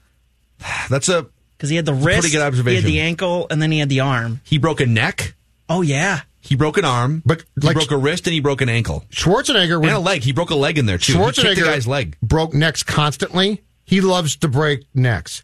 Seagal, I think, in Hard to Kill might break two necks, and that's it. He doesn't break a ton of necks. I mean, breaking. Seagal just wants to break bones. But the weird thing too is is and Hard to Kill is guilty of this throughout. Seagal will break your leg, and the person will just die. and you want to tell them, no, no, no. Let's let's go back to this. Like Schwarzen, Schwarzenegger breaks necks because that kills you, and now you're dead. But in in the fight scene in the safe house, he like will break a guy's leg and go ah, and he's like, he's so he's dead. He can't be dead. He just broke his ankle. That's because you've never had your ankle broken by Steven Seagal. By the way, Kill you, how man. is there like 12 guys shooting up that safe house, yet none of them can land a shot on Steven Seagal? I know. Or Kelly I Kelly thought LeBrock? that too. It's Yeah, almost right. like they're all stormtroopers from Star Wars. They just cannot shoot straight. And there's one problem too. So in in the final huge fight scene where the where I think the senator's right hand man comes down, and he was a cop, and he he's the guy that he puts the message about death to, and he- that's the guy that takes his gun and starts just shooting randomly. And missing everything, and then he runs out of bullets and spikes his gun down and picks up picks up the type of thing that, that you put in the fireplace Fire to poker. mix. Yeah, Yeah, yeah, and then just throws it again randomly. So Seagal takes that guy and he takes his tie and like barely pulls the tie, and the guy falls down dead. Well, no. Here's Is what he happened. dead or is he choked out? no, he was. He. I was so- wondering what happened there Here's too. what happened. Here's what happened. I, this is great. And then he's got the great line, "Now you're a good cop." yeah, what does that even mean? I forgot about that. I meant to ask you guys about You that. see, what does that even see, mean? you got to watch this again, Rami. So he chokes him with the tie, Still right? like 40 hours he, left on he, the rent. He chokes him with the tie, Now you're and he choked him so much the guy is on the ground and he's like still kind of alive. But Yeah. Steven Seagal has has tied the tie so tight Okay. That he needed five extra seconds to writhe on the ground and then died that way. That's how it played out. Okay. Gotcha. I was just a little bit Just for clarification. Okay. So he's doing the rock. So it's twitch. plausible. It's totally plausible, is what you're saying. We'll do it. It'll be an athlete challenge on Score North social now media. you're a good producer.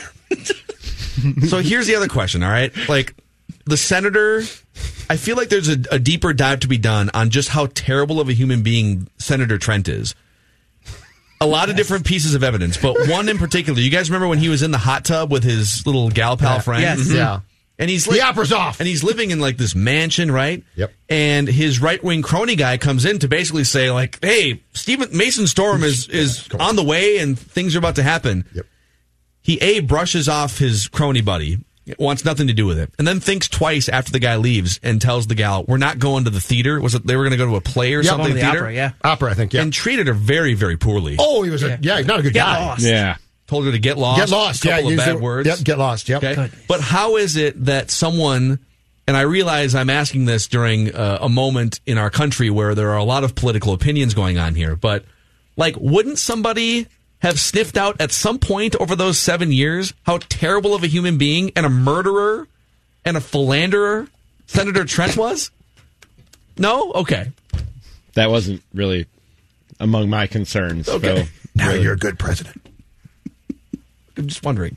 I thought he was a bad guy. Yeah. How could a terrible guy who treats women like that get away? Okay. Let's He's move on to guy. the let's move on to the next part of the How show.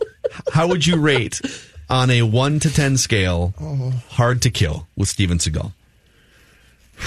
Rami Maklov, I think you should start us off because you're not going to be as positive as I am. The ratings for the ratings for Bloodsport last week were three, two, two, and six. I like the movie more than on a you scale guys of did. one to ten, Thanks, right? man. Mhm. yeah, I think, I, I, think I give it a, a three, right, Phil? Yes. Bloodsport? Yeah. We'll start with Rami. Yep. Start with Rami. Like how good it actually was, or how bad it was that it made it good. I'm still not clear on how we're rating on how we're rating this. Open discussion. I feel think? whatever is in your heart should come out. Yeah. Like if we're going, because there was a moment, and Mackey and I talked about this a little bit from eight feet apart in the office earlier today. like it was, it was so bad that it was good to the point where you were like, man, I kind of don't want this to end. The part, and I haven't brought this up yet. I tweeted it and I did, and I texted it directly to you guys. His training scene directly followed by a, by a love scene where he looks like he's training for a slap fight. He's just flailing his arms around like I'm doing right now on the video stream. It's I laughed at I kept rewinding that and laughing at it like five different times. I spent a good portion of my time last night. Someone tweeted the the station account. Yeah, I saw the GIF. It. I told Rami earlier today this movie could have lasted 30 more minutes, I and, I probably- w- and I would have been in for Yeah, all and 30 then and then the minutes. Chuck Mangione the boop, boop, boop, after he just watched the guy get massacred and then and then killed four guys himself. If we're going by, it's so bad that it's good. This is like an this, this is eight cigars right here. This is eight. This is probably eight or nine cigars. I'm gonna give it nine. nine wow. cigars Wow. on the so bad it's good Rami. scale. Yeah, Yes. Wow. yeah. This is the perfect Seagal film. There's there's challengers. There's about two or three Seagal films that are really good, including this one, but this is the perfect one.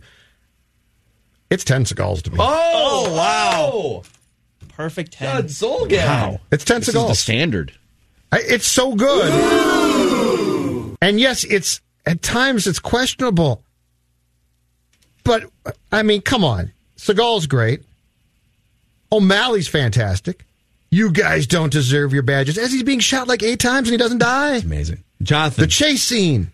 Just Jonathan, go on and on. one, one to 10 cigars. I had so much fun watching this so bad it's good movie. I'm gonna give it seven out of ten.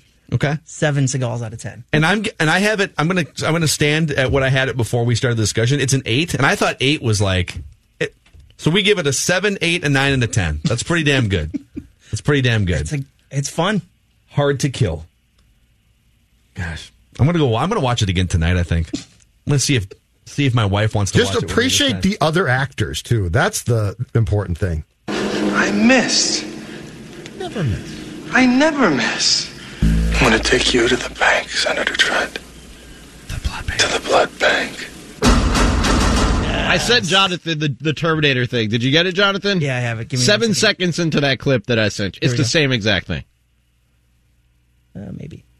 Let's play this one first. I'm going to take you to the bank, Senator Trent. To the blood bank.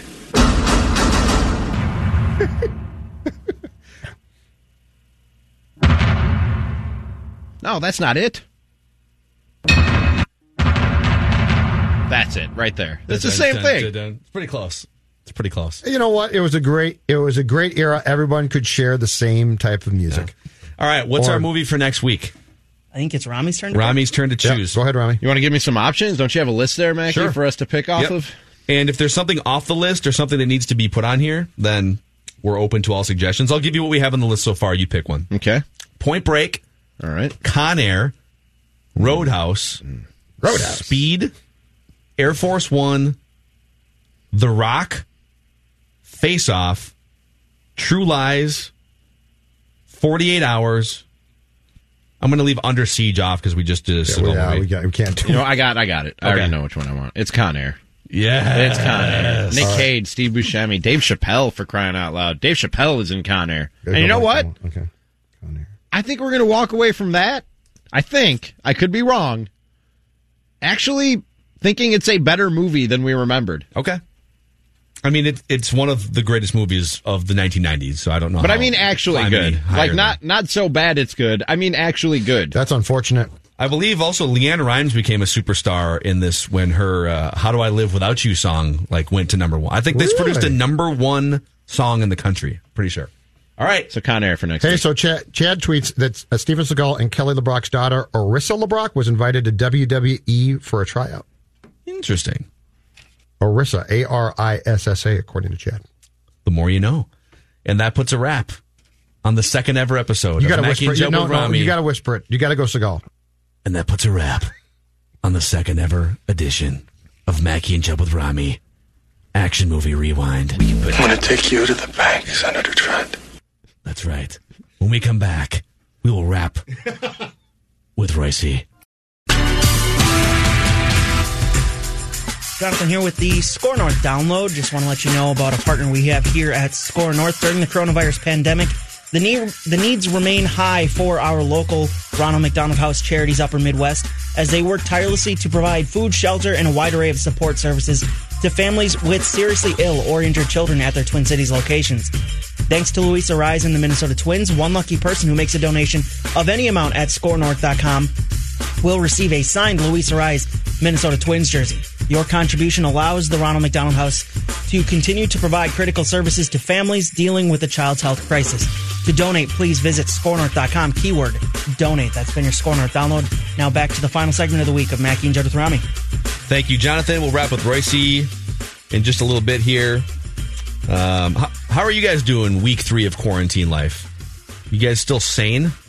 Yeah, for the most getting, part. Getting squirrely at all? I think it's a little easier for us. We get to come out and come here. It's true. You know what I mean? That breaks up the monotony. A lot of people are literally in their homes for 20 plus hours a day, and that maybe even more than that if you're not going and getting some fresh air and going for a walk. I got a text from a buddy yesterday or this morning that said, I have not been outside my house in 18 days. This has, Really? has enough groceries and whatever, like, or orders. No food. walks? Like, Did you can go for college walks. Now, people can go for walks, but people are also abusing that too. And now that we found Oh, out, yeah, just don't What's get close abusing together. it? They like, get like close walking in groups Oh, okay. or Yeah. yeah, By the lakes, they, they started to do that. yeah. And now that we have found out that it's not just like coughing and sneezing, but you can actually, if you are too close to someone and breathing the air and Yeah. stuff, it's like at some point we're probably going to have to wear face masks. Actually, the CDC recommended that today cloth masks. Did they? Yeah. And that's not from what I've read and heard. And I'm only getting this information from scientists and medical professionals. I don't listen to anybody else. That's not so much to prevent you from breathing in the virus. That's more to prevent you from touching your face directly. That's that's base and it's the thing I struggle with the most. Like of the stuff they're telling us not to do because I bite my nails a lot. I'm a chronic nose picker when I'm alone. So I touch my face a lot. Thanks for that drop. Jonathan just is like That documenting was the so But- clean. 5:38 p.m. That's What's your nose picking style? What do you mean? You go Finger deep, you think the yo- Oh, I go deep. not deep. Oh no no no! I go digging for gold, guys. I go deep. Which finger? I got For some sure. friends who've done that. Yeah. Either the index or the thumb. If you got to get the outer wall, you got to go with the thumb. That's the only way to get What the right you- leverage. No pinky usage? no, never pinky. What do you guys do when inevitably your eye itches? That's I've- I've gotten a lot of eye itch problems of late, and I don't know how to get around it. I can't ignore it. Dude, Judd, that that is one of the hardest things for me because my hair will get in my face, and it's and it's it's first of all it's just annoying, but it also kind of itches, and I want to brush it out of my face, but I don't want to touch my face. If I'm home, I'll I feel free to touch my face because I've washed my hands. I'm in my environment, fine. But when I'm out in public, that's hard for me, and also plastic bags. When I'm walking my dog, and I gotta I gotta pick up his business. I always lick my fingers to get a better. Oh, you know, t- n- not after I've Wait, touched the the what? poop. I lick my fingers so I can get a better no. grip on the bag and get it. o- You know how like pla- or at the grocery store That's not the a pro problem for the me. produce bags I don't do that. Yes. that are hard to open. Yes. So I'll lick my fingers like you would to turn the page of a book. I'll lick my fingers to get a better grip and be able to open it. And I can't. I've. It's, it's a tough habit to break, but I think I've done it. I think I've done it in both cases. I know, not the nose picking. That's still going. My eyes itch though, and I can't help myself. I have to itch my eyes. Honestly, like itch. I think if you, well, if you wash your hands, yep, and you're just if at you've just washed your hands and you're at what home, if you're it's- driving You're okay to touch your face. and your eye itches. That, No, that I don't happened to me touch it. today. back of your hand. But that's like I don't know. Are we supposed to like not touch our faces for six months? Like this is the hard part. Like right now, my you really shouldn't do it just in general. Well, I've made it this far. But like, like what about this, Rami? So is the rest of the world, Mackey. This is new for all of us. How about this? Have you been? I I do don't think this a any of us have been through a pandemic before. I rub my chin quite a bit. Is chin rubbing a problem? Yeah, because I rub my chin all the That's time. right by your mouth. Yeah, big problem. I do it all the time. Yeah, this is like I mean, That's the number one do. culprit. Face touching is the number one culprit. You get corona on your hand, you touch your face, Mm-hmm. you get corona on your face, and viruses grow and spread. So like even if you even if you're like scratching down here on your beard, viruses grow and spread. It's going to spread and get in your mouth or nose or eyes somehow into All your respiratory this talk system, about face touching is really making you want to touch your face, right? It's I know. really making me very aware of how much my face crazy. itches right now. Yeah. I had another moment, another apartment moment, Rami, that you'll probably appreciate. So I mm-hmm. told you a few days ago I had a couple instances. One where I uh, I was on the elevator, the door opens on the second floor, and a woman was going to get on the elevator. She saw that I was in the elevator, and then just like looked down at her phone and pretended like she just she just stayed. She didn't want to get it right. Uh, then had the moment where I open up my door, and then the apartment across the hallway opens their door. We make eye contact, not wanting to enter the hallway at the same time. She just shut the door. I love that one. That's La- great. Last night, the decision was in my court. So I was on the first floor. We had ordered some takeout. So Mm-hmm. I went, grabbed the takeout, no touch delivery, right? Grabbed the bottom of the bag, like Rami. I just went like straight for the bottom of the bag. So good advice. Mm-hmm. And so I am about to get, let me think here. Uh, actually, I take that back. I was I was on my floor going down to get the delivery, and the elevator door opens, and there's a woman in the elevator who is clearly coming down from above our floor. And I took one step toward getting in the elevator, and then realized, oh, oh, this might make them uncomfortable. I and then I was like, oh, but like I probably shouldn't get in the elevator too. And she's looking at me terrified, like, are you going to get in the Uh, elevator? no, no, no, don't. And I just stopped and said, You go ahead. I'll just wait for the next one. And she let out this sigh and said, Oh, thank you. And then the door closed, As if you were this hideous, disfigured man. which I am, but Eh, That's not the point. but like those are the According to Judd, we're all hideous and disfigured right now. Well, now you're all gross to me. So but like those are the moments, like the little moments that never existed a month ago, right? That you're literally like, Can you I can't get stairs, into an elevator with somebody. or how, mu- Yeah, there's how many floors up are you? Uh, I would prefer not to say. I'm four floors but like, up, man. But I'm enough. not taking. I'm not taking no stairs. I'm Really? Four Just from four- I'm really? four floors. I got bad knees. No. I think now is a stair time. That's just me. No, I, got I, a mean house, there, so- there are, there are stairwells. Yeah. Okay. I have a better chance of blowing out a knee with all those stairs than I do of getting the coronavirus. I got. I got to weigh the risk here, Judd. And you, there's a potential that you'd be there for months. Right. Nobody's going to find me. Yeah. Everybody's Or- locked or in their they'd house. Everybody's right- locked in their they'd apartment. walk right by you. Yeah. My dog will probably end up eating me. That could take a while. The dog would be actually dark. well Make, fed. su- make sure you film it. Yeah. Super dark. Make sure you film it. Content. Content. Content. Uh, I I, I want to get to this story that was put out by the NFL today, but I want Pat to be on the line to hear this because Okay. if there are people out there wondering, you know, what am, what am I going to watch? I mean, I've binged everything. I've watched Tiger King. Now there's people that are just refusing to watch Tiger King because everyone's watching Tiger King. I've seen but- that become a big debate. but we'll bring Pat in here if if you're running out of TV options, you're running out of binge options. Fear not, Patrick Reusse and the rest of the listeners.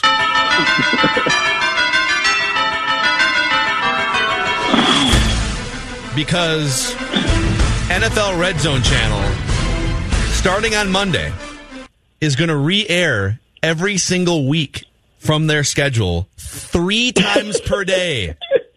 So, so on Monday, think I won't. On Monday, we're going to have Week One, Scott Hanson in its entirety, three different times. Once at eight, once at three, and then another time at night. And then Tuesday. So that's from last year or from when Red Zone started a hundred years ago. Last year. Last year. Oh, just last year. Well, they'll, they'll they'll they'll have time to do every year here before we're out of this mess. So, how long's it been on? About ten years? Eight years, maybe. Something like that. Yeah. Yeah, yeah, you'd be able to do the whole thing. Yeah, I guess you could do that. Is anybody here interested in that? Yes. Yeah. I, okay. I, I, I've, t- I've told you guys this before. I don't watch replay sporting events. Very, very similar. Now, the Duke, somebody mentioned the Duke UNLV game. I think this is the anniversary, and I'll watch that. 103.73. Krzyzewski taking that one on the shorts. I'll watch that one. But, uh, that's about it as far as watching a watching a, a replay game. I might watch Clemson and the Gophers from '97 if that one would pop up. I might watch that, but uh, to see if it was as good as I thought it was, sitting there on the sitting there in press row and having the hair stand up on my arms, it was such a damn good game. But I, I don't watch. I, I just not into that, you know. You're not interested in week four on on Thursday? Scott Hanson guiding you through. No bathroom break. I admire. I admire Quad Scott box? Hanson. That he's. I admire Scott Hanson. I think he. You know, I would never say this for sure, but he must smoke massive amounts of marijuana to mellow himself out. I mean, you got you got to be to stay that mellow with all that stuff being yelled at you. You have to. uh you know, with all those earpiece things coming firing at you, you have to uh, be very calm, and I think maybe that'll help him. I'm not sure. You know, to Pat's point, when ESPN Classic came out like 20 years ago, when they announced, "Hey, we've got this, we've got all this stuff and all this footage and all these rights," I was so excited at the idea of ESPN Classic. Oh my god, this is gonna be great! There's just going to be old games on all the time. I watched ESPN Classic like four times, and I think the rest of the It's never done a lot for me. Yeah. Is it still around, or is it just something they do occasionally now? I It's think not a they- network, right? I think they might still have it on one of their like. No, I thought they. I thought they switched that to the to ESPN U. Did they? Yeah, they Isn't might have. ESPN Classic ESPN Oh, U? oh, That sounds maybe. right. Okay. Yeah. Hey, did you guys? You guys were talking about the great tweeter Rex Chapman. Did you see the one he sent out the other day on the old time fouls in the NBA? Yes. It's great. God, it's unbelievable. They killed each other. It's like watching. It's like watching the Broad Street Bullies. Yep. Uh, now that's something I'll watch again. Is that uh, is that still ro- roaming around the documentary on the Broad Broad Street Bullies? It might be. But yeah, ni- Okay. 90s NBA, Pat, they would, like guys like Starks and, and Anthony Mason and Bill Cartwright and those guys, they would kill each other. Charles Oakley. Oh God, they just yeah, and you get a two shot foul. You be, Yeah. you know, there'd be five emergency workers out there. hey, I got to tell you guys this story today. We're talking about brawls. Uh, so some guy on Twitter claims, uh, no, send me an email. Well, maybe it was Twitter. I don't know that he went to a Twins opener where the crowd was all backed up and they couldn't get in. And there is a famous game like that, but I'm not sure which one it was. An opener. And then he went to the pain reliever, the strip joint on the east side, you know. And then he went to the Saint Fighting Saints playoff game, and the the crazy Harpo Goldthorpe, who was in Slapshot, uh, got in a big brawl, a famous brawl. Well, none of these things took place in that in that I mean these all took place but they all took place on different days.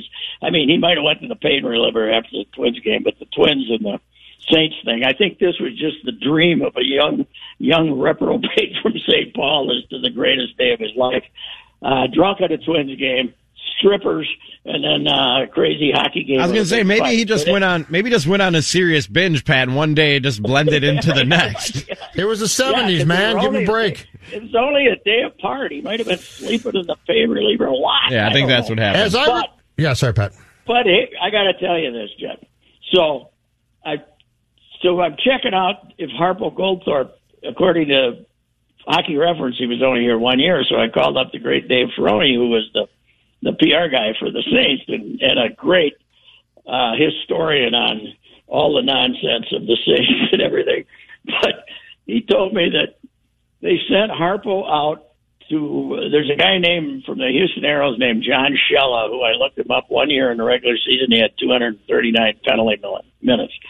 So Harry Neale is coaching, and he said, Harpo, when this guy gets out of the box, you go out and beat the crap out of him, right?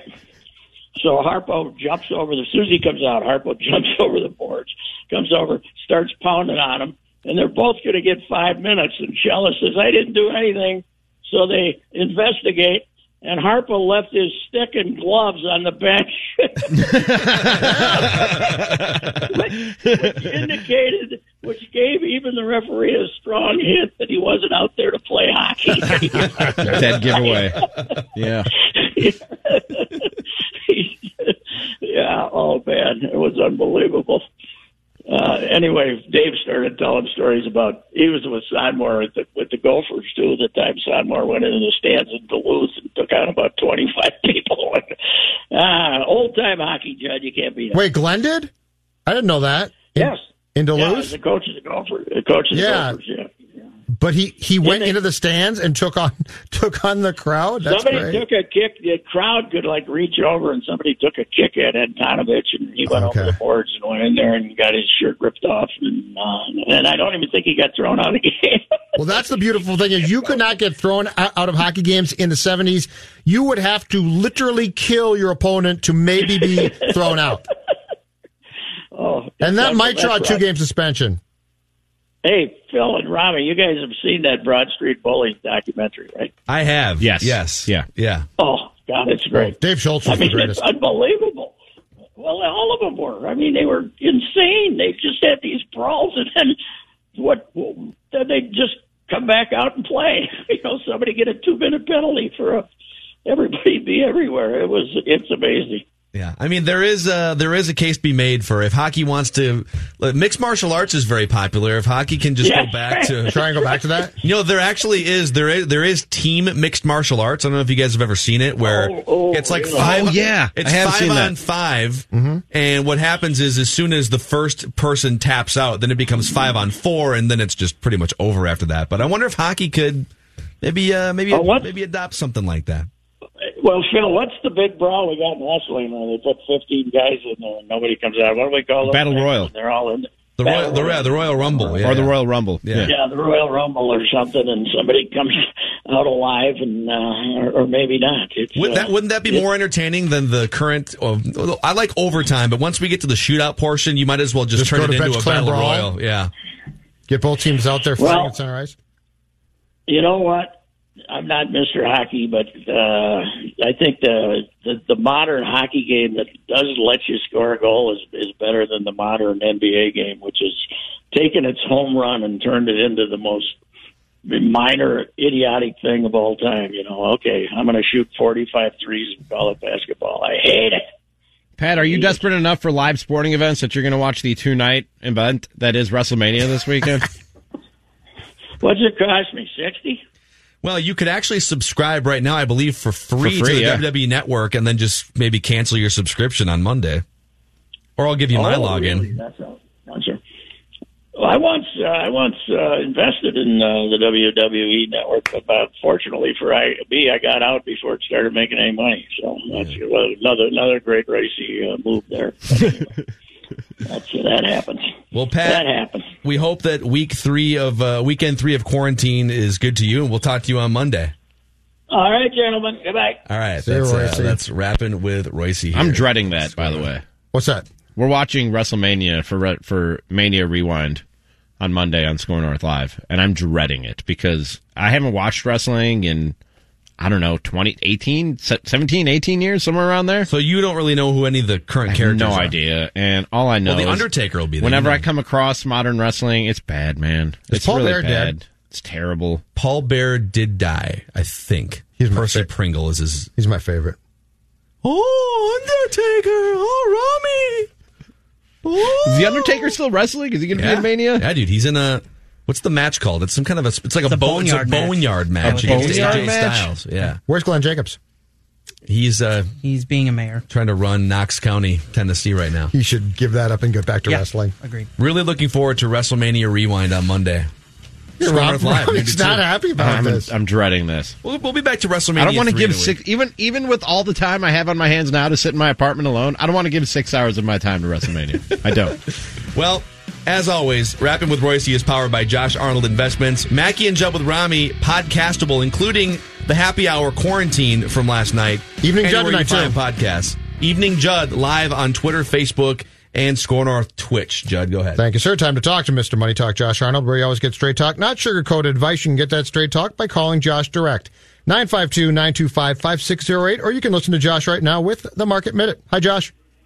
Judd, WWE, Worldwide Wrestling Entertainment, publicly traded, pays a, a small dividend. Stock is trading a third of the high, and the high was last last April at this time. Stock continued to sell off as people can't go and gather in large arenas. But the WWE does um, show a lot of old wrestling matches on TV, plus whatever they're made for TV, viewing. And at some point, they're going to be available for going to in public and money will return to them. So here's a stock that's trading close to a low. Business is still there. Plenty of people like Patrick like uh, worldwide uh, wrestling for a small portion of a portfolio and something. Excuse me. You all right there? I'm I'm fine. Okay. I just get this little uh, post nasal drip, and if I'm talking a little too fast, it acts up on me. That that said, worldwide uh, entertainment could be interesting for a small portion of your portfolio that you'd like um, like to participate in in sports and give you a potential for for some upside. Likewise, you can also buy a portion of the Atlanta Braves. Well, baseball is is going to eventually come back for at least part of the season. There's the Atlanta Braves, also publicly publicly traded. Worldwide Entertainment uh, might offer, you know, a little better opportunity going forward. That's that said, the, the stock market did uh, finish down today, 360 points, uh, typical of any bear bear market. Plenty of selling going on into the weekend as investors wait wait out uh, the weekend for any neg- negative news. And Monday could be a positive day should there be any positive uh, news on this coronavirus, positive news on the oil front, or any uh, better news coming with uh, with uh, some corp- corporate news. It is going to be uh, a very difficult uh, several months. Um, but if you start looking past this virus, whether it's one quarter, two quarters, or even three quarters, there's still plenty of opportunities out there. The asset allocation, the strategies I've used of keeping up to 30% in cash, 30 to 60% in value oriented uh, stocks, and the balance investing for growth and for shorter term trading with the focus on internet companies, leisure related companies, and real assets uh, continues to, to make sense. Uh, right now, there I've been continuing to find opportunities in technology related companies, i.e., the internet, and some stay at home companies. We can even put worldwide entertainment on that list of stay at home, particularly if you're watching on TV or on the internet. Sounds good, Have a Josh. great weekend. Talk to you Monday. Take care. Bye bye. Investment advisor services offered by Josh Arnold Investment Consultant LLC, a registered advisor in the state of Minnesota. Past performance is no guarantee of future results. All investments involve risk. Whether it's Baker's Simple Truth Turkey or mac and cheese with Murray's English Cheddar or pie made with fresh Cosmic Crisp apples, there are many dishes we look forward to sharing during the holidays. And Baker's has all the fresh ingredients you need to turn today's holidays into tomorrow's memories. Baker's, fresh for everyone. Get more ways to save at the Buy Five or More Save $1 each sale. Just buy five or more participating items and save a dollar each with card. Baker's, fresh for everyone.